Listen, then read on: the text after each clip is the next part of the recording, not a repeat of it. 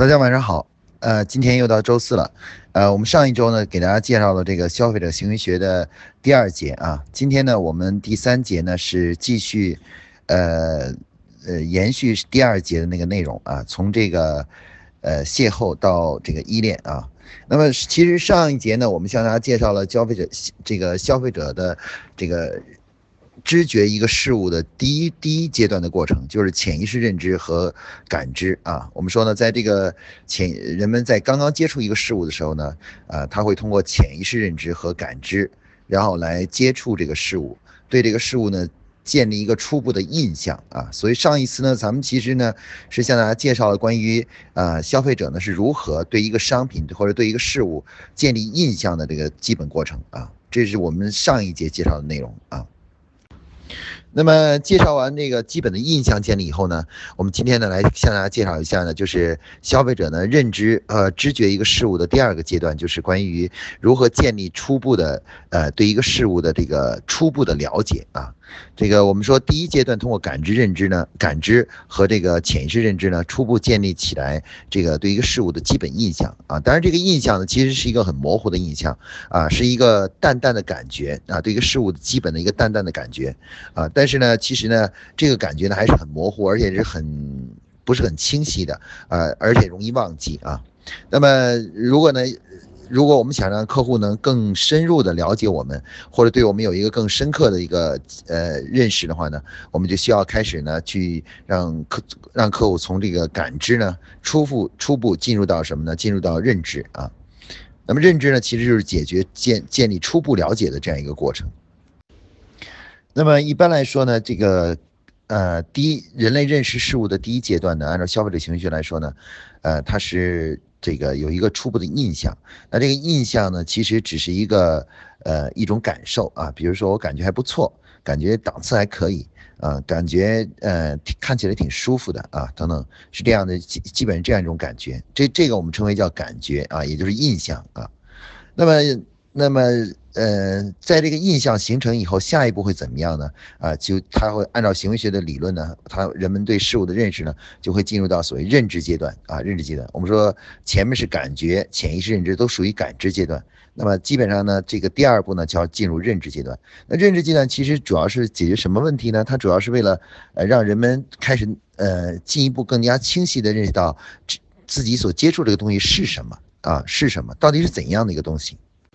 那这个是什么呢？主要是，呃，第一，比如说，他首先要把你新接触这个东西呢，这个产品也好，这个品牌也好，这个企业也好，先要归一个类，你属于哪大概哪一类的啊？比如你是做什么行业的领域的呀？然后呢，就是你的这个档次怎么样啊？啊，你在这个行业里的排名如何呀？就这个如何呀？然后你有什么特点啊？啊，等这样一些东西啊，大家可以看到这个呢，其实是。对，是我们对于事物认识的第二个阶段，就是说，我们开始初步了解了这个东西是什么啊，把这个和其他的东西区分开。那么这个阶段呢，我们就称为叫做认知过程啊，认知过程。所以认知过程呢，其实主要是解决了就是人们更对一个事物更更加具体和深入的一个了解啊。呃，有的时候我们又把它称为在大脑里面去挂标签的过程啊，挂标签的过程啊。这个就是感知呢是有一个印象。啊，印象形成以后的话呢，认知呢开始呢，在这个印象旁边呢挂一些标签啊。那么这个呢，这样说呢，大家可能会容易理解一些啊。就是其实我们大脑里面啊，很多这个事物啊，其实都是有一个首先有一个印象或者一个图像在那里，然后这个图像旁边呢会挂一些标签啊。那个我们记忆所有的事物呢，其实都是这样来记忆的。啊，旁边有一个有一个图像，然后旁边挂了很多很多的标签。那么认知的过程呢，其实就是一个挂标签的过程，就把很多标签挂上去啊，挂上去。那么经过行为学的研究发现呢，这个人类的认知呢，大概分成几种呢？哎，其实在研究以后你就发现呢，我们大致上呢可以把人类的认知过程啊，就挂标签的过程啊，就是分成五种啊，也就是说你大脑里面对一个事物啊形成的这个。具体的它是什么啊？它是属于哪一类的？怎么样的？等等的这些啊，这样一些这样一些认识啊，这认识或者标签呢，是通过一种通过人类的呃五种认知方式而形成的啊。那么这五种认知方式呢，分别是什么呢？分别是我们可以概括起概括起来讲呢，是第一种呢，一啊经典式条件反射啊，二操作性条件反射，然后三机械学习啊，四替代学习与模仿，啊，第五推理，啊，基本上是由这五种认知方式来这个最后形成了对一个事物的一个基本的认识啊，并且把这个标签挂上去啊，标签挂上去啊。那事实上，在我们大脑中呢，当这些标签一旦有标签挂上去以后呢，我们对一个事物的记忆呢，就就基本上形成了一个比较清晰的记忆啊，清晰的记忆啊，而不是说还停留在一个基本的印象这个基础上啊。那么我们下面就来介绍一下这五种认知方式，另外介绍一下呢，这五种认知方式在营销中的一些应用啊，怎么我们怎么用好这五种认知方式，来帮助我们去让消费者更快的了解我们的产品或者品牌。第一种认知方式呢，我们称为叫经典式条件反射啊。我们说呢，你想把一个标签挂在自己的公司的品牌或者是自己的产品上面去啊，那这个怎么挂呢？啊，在因为消费者大脑毕竟不是一个物理的东西啊，我们就得想办法把把这个他心目中的一个印象和你这个标签呢连在一起。那连在一起呢，第一种方法呢，我们称为叫经典式条件反射。那经典条件反射呢，是在上个世纪呢六十年代呢，由俄国生物学家巴甫洛夫呢发明了发现的一个现象啊。这个现象是什么呢？就是说，当时他做了一个实验，这个实验呢就是发现呢，这个每次在喂这个狗啊吃东西的时候，就它呢同时呢摇铃铛，啊，每持续这样一个过程，一喂吃着就摇铃铛，一喂吃着就摇铃铛。啊，大家知道吃狗吃着那个东西和铃铛之间是没有没有必然的联系的，也没有直接的联系啊。那么结果呢，这个动作重复了一段时间以后呢，就发现，哎，这个当重复足够的次数之后，这时候呢，虽然没有拿东西给狗吃，只要一摇铃铛，狗的嘴里呢就会分分泌出唾液啊。那么这个实验说明了什么呢？这个说明了说，其实铃铛呢和这个呃饭菜呢。饭呃饭呃就是这个呃食物呢，实际上是没有直接关联的。但如果它它们在呃一段时间里出现的时候呢，总是同时出现啊，同时出现。那么在狗的大脑中呢，就就会建立起铃铛和食物之间的一个关联性啊，就关联性。它它就觉得铃铛就等于食物，食物呢就啊从总是伴随着铃呃铃铃声啊铃声。那这样的话呢，这这个铃和这个食物就建立起了联系。那么这种呢，这种就是建立大脑中的两个事物的这种联系的这种方式呢，我们把它称为叫经典式条件反射。那么这种呢，就是呃建立大人类大脑大脑中的这个呃联系的这种方式呢，其实它是一种呃人类和哺乳动物内部的哺乳动物啊都具备的。呃，这么一种啊，就是大脑内部联系的方式啊，比如说这个我们这个呃，我们人类呢，经常有时候呃，有些成语，比如像当时有一个成语叫望梅止渴啊，说曹操啊带着军队非常渴，一直找不到水啊，大家都已经走不下去了，这时候曹操突然向前一指，说我到我看到前面有一一一片梅林。啊，大家这时候呢，突然感觉到嘴里唾液一下就分泌出来了，然后这时候呢就不渴了，不渴的话，部队就要坚持向前走啊。其实啊，曹操呢就是在那么早之前呢就运用了这个我们说的行为学心理学中的一个特点啊，就是这个呃利用了人类已经建立起来的梅子是酸的这种特点啊，最后呢解决了这个问题。那么在营销中呢，其实经典式条件反射也是可以使用的一种营销方法啊，就是把两个不相关的东西啊建立起来。在比较典型的，我们举个例子呢，比较典型的就是我们之前呢在这个市面上看到的这个脑白金啊，脑白金呢，这其实它本身是一个保健品，它是一个呃褪黑素制作的，帮助睡眠的这样一个产品啊。按照道理来说的话呢，其实。呃，它跟礼物礼品啊没有什么必然的联系啊，没有人没有它没有什么天生的性质，说明它就是它就应该它作为礼品。但是脑白金公司呢，当时呢就是呃就做了这么一件事情，就是说呃在所有的宣传的管道和渠道上都反复的重复啊，送礼就送脑白金啊，礼品就是脑白金啊，今年过节不收礼。过收礼只收脑白金啊，然后呢，他们就等于是说利用了实际上我们人类的一个很重要就是经典式条件反射，强行将脑白金和礼礼品啊整合在一起。那么大家可以看到这样的一个这个呢，就属于叫做经典式条件反射，就是说经典式最大的特点就是说，呃，它比较嗯，应该说这是一种比较粗鲁的方式啊，这个或者是比较野蛮的方式，就是非要把一个一个事物和你大脑中的一个另外一个东西连在一起，两个明明不相干的东西啊，但是呢，呃，我们的大脑呢也也能够接受这个东西啊，它它接受这种东西，所以说呢，这个在营销中呢，如果很多呃人呢。呃，这个比较有钱啊，就有足够的资源啊，投广告的资源，呃，他确实可以采用那种强行的方式，就是直接喊啊，就我就是怎么样的，我的品牌就是就是怎么怎么样的啊，然后呢，这个就是呃，那么这种大量的广告呢，都可以什么呢？都可以把这个就是两个其实关联性不大的东西，然后呢，那个建立起联系啊，建立起联系。那这种方式呢，其实就是呃，也用在广告中。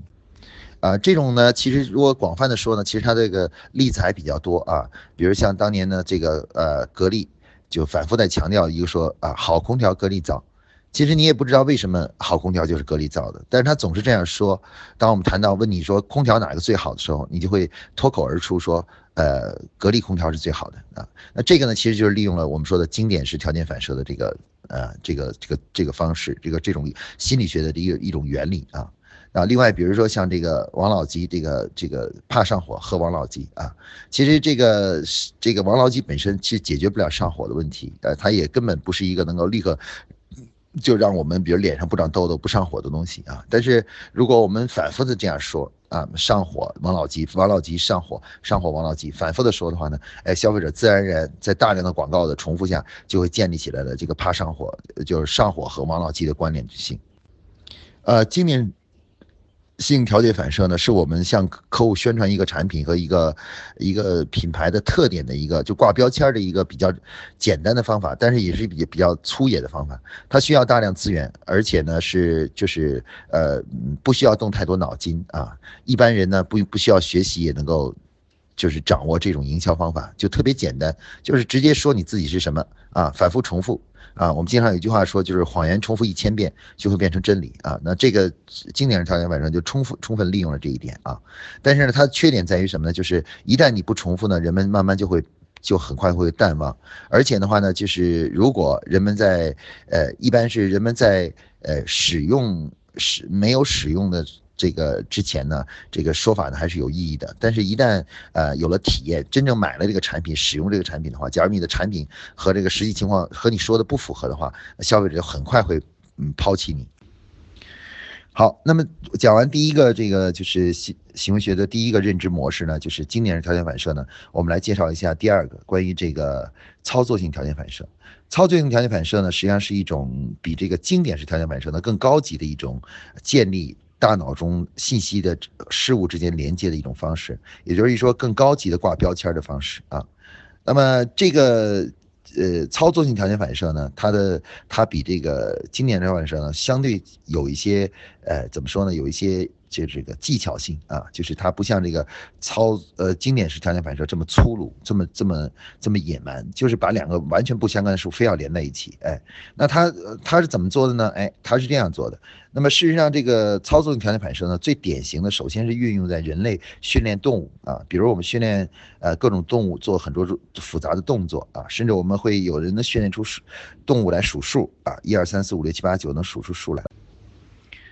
呃，比如我们训练这个小动物来进行一些这个动作，比如我们训练呃海豹来钻圈儿啊。其实海豹是很难理解为什么要去钻那个圈儿，因为它作为它来讲，这不是一个生理上的本能，它它没有必要去钻一个圈啊。那么我们怎么样才能让他理解到钻圈是一件有意义的事情啊？他愿意让他愿意去干这个钻圈呢？哎，我们就必须要把他把钻圈这件事儿。和他想要的东西联系在一起。那海豹想要什么呢？海豹其实很简单，它要的就是就是这个吃的东西啊，就能够得到吃食物啊。对于动物来，大多数动物来说，它们呃本能的需求呢就是这个食物啊，就是这个食物。那么我们呢，就是只要把钻圈跟它们的食物连在一起就可以了。那么在那么训练员怎么做的呢？训练员就是说啊，这个不管是用这个各种各样的什么样的形式啊，先让这个圈儿。呃，让海豹去钻这个圈儿，啊，也就是让海豹的身体呢，先要过，呃，经过这个圈儿，啊，让它让海豹注意到这个这个这个这个动作或这个形态，然后呢，紧接着呢，呃，每次啊，只要这个海豹做完这个动作，马上呢就奖励它食物。那这种呢，就是做完一个动作，然后马上就奖励食物，这样一个方式呢，很快就会在动物脑脑海中呢会建立起来。说呢，就原本这个钻圈这个事情对它来讲是没有意义的，但是呢，由于呢这个每次钻完圈以后都得到了食物啊，于是呢，它动物就会认识到，哦，原来这个钻圈呢跟食物呢是有一定的啊对等性的，也就是说钻圈就等于食物啊，食物想获得食物就去钻圈啊。这个最搞笑的是，有的时候饲养那个训练员训练完了以后，把圈放在呃靠在墙上，那海豹有时候故意跑跑过去，从那个圈钻过去，然后呢，这个然后再上呃训练呃训练员呢来要食物。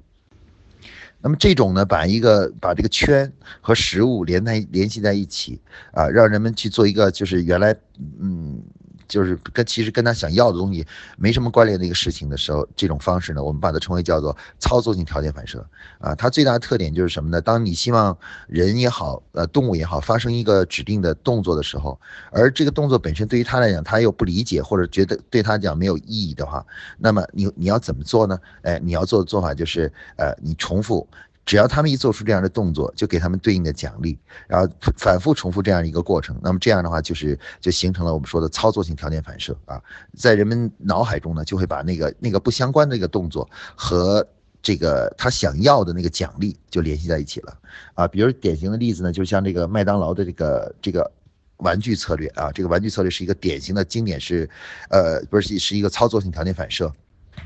大家可以看到，麦当劳呢有这个儿童套餐，儿童套餐里面呢就是配套的是玩具，而且经常是把玩一套玩具呢就分成很多个，然后孩子们每吃一次呢就会获得一个，然后有的孩子为了集齐这个东西呢，就会反复去吃那个麦当劳啊麦当劳。那这种呢，大家可以看到就是呃麦当劳就利用了所谓的这个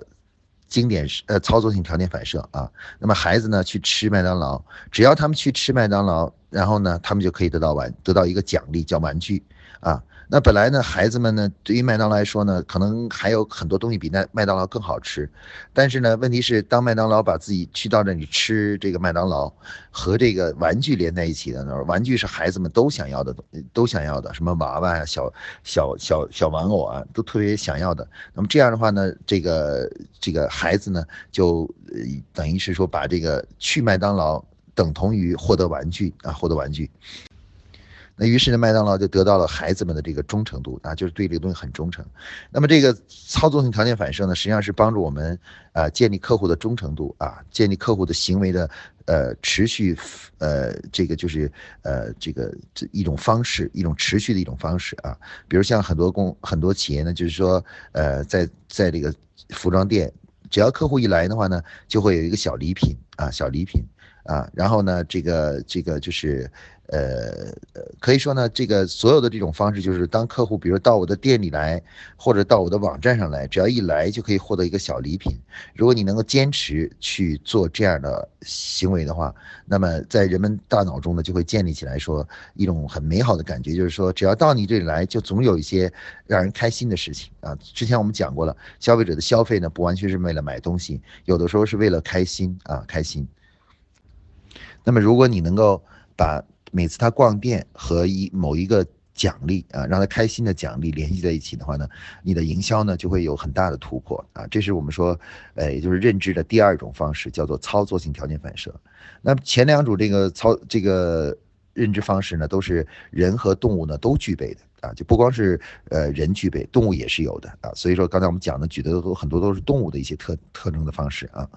那么。这两种以后的话呢，剩下的三种呢，其实都是人所独有的这个就是认知方式啊，也就是动物就没有了啊。那么第三种的认知方式呢，我们称为叫机械学习。那机械学习是什么呢？就是说，呃，大家如果回想一下，我们到脑海里面，呃，这个很多事物的是，嗯，对很多事物的认识怎么形成呢？我们发现呢，有一部分的这个这个信息呢，是我们主动的获得、主动学习而去最终啊建立起来的。但也也有一些事情呢，我们是在呃生活中呢偶然遇到，然后最后呢就是比如说呃偶然的建立起来这样一个这样一个这个信息啊，这个这个连接啊啊，这个比如说我们在呃这个什么就是在比如在呃就是呃街头啊开车的时候，哎突然我们发现有一个这个这个什么呃有一个比如说有一个两个人啊发生了交通事故了。然后呢，两个人在那里打电话，后面放了一个放了一个这个这个这个标志啊标志。然后你看到这个东西呢，其实你你这个这样的一个信息呢，并不是你主动去获得的。但是你你如果你看的你，但是你在行车的时候，你会东张西望去看到这个东西。你看到以后的话，你就会记住它，记住它以后，你就记知道了以后发生事故的时候应该怎么做啊，应该去应该怎么样正确的去操作这个处理这个事故。机械学习的这个这个方式呢，它是什么意思呢？它是说，人们有的时候呢，会在自己大脑空闲的时候啊，会主动的去搜集信息啊，会就是搜集一些其实跟自己呃现代生活没什么关联的啊。比如举例子，我们在候机的时候。呃，候机室的时候，我们或者是在机舱里的时候，就会随手拿起一本杂志再去翻。其实你翻看这个杂志的时候，并不是为了学习什么东西，就是因为无聊啊。所以说呢，像这种这样，但是不管你是什么原因翻看了杂志，你的信息呢都会进入你的大脑，而进入去以后呢，就会使建立你某些信息呢，某些东西和另外一些事物之间的关联性啊，这种认识呢就会建立起来。也就是说，我们对于世界的认识呢，有一部分呢是我们主动去了解认识的，还有一。部分呢是被动的，也就是说，我们就是不小心撞上的啊，撞上以后呢，我们就加强了对世界的了解啊，对产品啊、品牌的了解，都是这样的。那么这就是第三种方式，叫机械学习啊，也就是偶然中，偶通过偶然的这种这种情况，然后最终呢学习到一些知识啊。但是这个虽然说这是偶然的，但实际上这个是呃，我们这种信息的量是很大的啊。比如说我们经常对很多事物的认识，是通过和朋友之间聊天八卦的。过程中不小心就知道了一个事情，然后这个呢也属于叫机械学习啊，因为他你你去跟朋友聊天的时候没有，其实没有什么目的，一定要学习到什么东西。然后偶然突然聊到一个什么东西的时候，哎，你就记住了，你就知道哦，原来这个事情应该这样做，那个事情不能那样做。那这个呢都叫做机械学习啊。机械学习呢，这个这个特点是什么呢？就是它是人类的一种很放松的学习状态啊。那在这种状态下呢，就是人们会呃没有对对信息的。进进入呢，没有什么拒绝啊，这个没有什么拒绝，没有什么屏障啊，一下子就会进入进去啊，所以这种呢也是一挺好的一种啊，就营销方式。啊，比如说我们在电梯里看到的广告，其实这也属于机械学习，因为电梯你很无聊嘛，所以上一个很多层的电梯，反复的停，你感到很无聊，这时候呢，你就会把精力呢去看那个广告，了解那个广告发生了什么内容啊，那有一些呃广告传递的一些信息呢，也就就被你接收了啊，接收了。我们在生活中呢有不少的这个心理中的一些重要的信息呢，都是通过这种方式而学习到的，而不是通过啊这种主动的啊我要去了解一个事物学习的。那么机械学习最大的好处在于，客户呢对信息的这个屏蔽啊会比较小啊。就是如果你发现，如果只非要去只也强制让客户接收一个什么信息的时候，你会发现很困难的时候呢，可以采用机械学习的方式调整这个媒体的结构呢，让客户能更好的放松的去接受你的信息啊，它的屏蔽比较小啊。那么第四种呢，这个认知方式呢，我们把它称为叫替代学习与模仿。那这个记最经典的例子是什么呢？最经典的例子就是我们大家有一个很经典的例子，说所有男性啊，我们在座听课的所有的男男同学，男性啊，从小到大没有任何人告诉我们啊，但是我们就知道男人是不穿裙子的啊。那么像男人不穿裙子这样一个这样一个信一个理念是怎么建立起来的呢？哎，这个理念很有意思。这个理念并没有人给我们讲过啊，讲讲它的道理啊，为什么？我们只是通过什么呢？通过用眼睛不断的观察，就发现了男性呢都从来没有见到一个男性穿裙子啊，穿裙子呢都是女性啊，都是女性。那么从小到大的观察都是这样的。那于是呢，我们心目中呢就会建立这样一种认知，说男人是不穿裙子的啊，女人才穿裙子啊。那事实上呢，大家知道我们呃心目中的很多信念。对很多事物的看法呢，是通过观察、模仿而来的啊。其实它本身是没有道理的，就一定为什么要这样做？其实可没有几个客户认真思考过啊，他就是观察别人啊，别人都这样做了，没有什么例外啊，他就认为这个事情就是这样的啊。所以我们平常在聊天的时候，经常有一些人会说啊，你看大家都这么做了，都都都大家都都都这样干了啊，所以说这就是对的啊。在我们大多数的客户人的心目中的认为啊，只要大多数人都去做一件事情的时候呢，那那件事情应该是有道理的啊。至于道理是什么，有时候我们基本都是不知道的。啊我们只知道大多数人做应该是有道理的啊。那像这样一种啊，这个那这样一种方式呢，就是我们会建立起什么是合理的，什么是不合理的，什么是好的，什么是不好的。它不是根据推理，不是讲道理啊，也不是通过自己的体验获得的，而是就是通过观察别人，他觉得别人都这么做了，那应该是对的，那应该有道理的啊。那这种呢，我们称为叫替代学习与模仿。替代学习与模仿呢，其实这个。这种这种认知方式呢，最有意思的是什么呢？就是说，有的时候我们经常可以让在消费者心目中建立一个其实讲不清楚道理的一个东西啊，就什么东西是好的，比如说呃某一种产品就应该是呃这个，比如说是黄色的啊，就应该是黄色的。其实我们我们是如果讲道理说为什么这个东西一定是黄色的，其实我们是没法讲不清楚的啊。但是呢。这个，但是如果我们想认为让消费者就就就就这样认为，这种产品都是这样的，其实很简单，就是把只要我们能够啊把这个呃大家在使用的时候都这样，都用黄色，这个产品都是给弄成黄色的，那这样的话呢，这个消费者就会认为这个产品就应该是黄色的，就应该是黄色的啊。那么这个这个我们说的替代学习模仿的最重要的特点就是说，它能传递一些非理性的、非理性的一些认识。也就是说，你讲不清楚道理的东西啊，你比如说你说某种形状的东西就是好的啊，只要你能够呃利用各种各样的宣传表明，大大大家都是喜欢这种形状的啊，这种外形的东西，那么那么其实人们心目中就会建立起说啊，既然大家都喜欢，那这个外形一定比其他的外形要好啊，就就会建立出这样的一个东西啊。那这个应用呢，其实很广泛啊，因为我们很多时候营销时候讲的东西呢，其实并不是很有道理的，不一定需要没有道理来支撑啊，没有道理来支撑。那么，这个呃，我们说呢，这个最后一种呢，这个认知方式呢，就叫做推理。啊，推理呢和前四种呢是有着本质的区别的。那前四种呢，刚才我们说的认知方式呢，其实坦率的说呢，都是非理性的啊，也就是虽然叫认知，但是还是总的来讲还是感性的啊。就是无论是机械学习啊，还是这个替代学习模仿，还是操作条件反射，都是非理性的。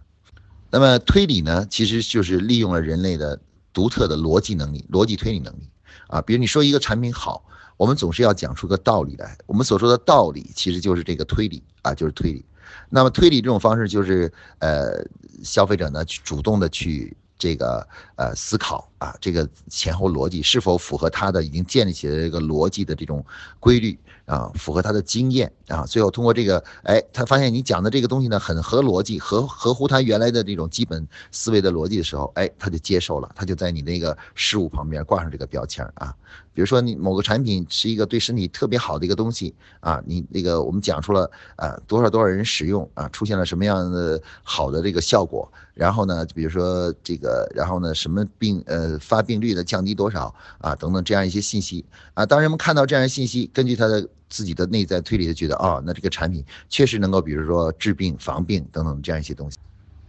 那么这个呃，当然大家可能会问说，推理是不是讲的就是一定是真道理呢？其实说呃说说到最后呢，呃，这个推理本身呢，人们在使用推理方式的时候，虽然自己自认为是很讲道理的，但实际上啊，大多数呢都进行的是特别特别不严谨的推理，就是一个简单的推理啊，就是一个非常非常简单的三段论论式的推理啊，比如说啊。这个产品是好的，为什么？因为啊，有一个数据反映出这个产品啊，可以让人怎么样怎么样怎么样。所以说，我的结论是，这个我就要使用这个产品，因为这个产品是可以做到这一点的啊。有的时候呢，说为什么这个产品好呢？因为我的朋友使了，他们是反映说啊，皮肤的，比如说感觉更好了。啊，这个皮肤更光滑了啊，所以说呢，这个产品对皮肤是有好处的，所以我要使这个产品。像这样的推理呢，其实在严谨的推理里面呢，实际上都是站不住脚的，根本就站不住脚。但是大多数消费者不会采用严谨推理方式，一般都采用这种简单式推理。这个。推理呢，其实是人类的一种高级的认识方式啊，认识方式。但是在我们的消费消费过程中，对于商品的过程中呢，消费者其实使用的这个推理呢，不是那种我们在数学、物理中使用的严谨逻辑，一般使用的是一种特别简单的逻辑啊。这个逻辑本身呢，其实是非常不严谨的。但是呢，大多数人呢，嗯，不愿意很麻烦的进行特别。缜密的推理，所以一般来讲就做一个简单推理啊，简单推理。说说到最后呢，这种认知方式很很很很有意思就是说，表面上来说呢是好像是在讲道理，实际上呢骨子里呢只不过是用这个逻辑推理的形式，还是捋还是进行了，呃以感觉为核心的这样的这个认知方式啊啊。说到这里呢，大家可以看到呢，其实消费者行为学呢其实是它最大的一个。很透彻的一点就是认识到，人们呢在购买很多商品的时候呢，表面上做了大量的分析和推理，实际上骨子里呢，人们还是凭着印象去购买一个商品的。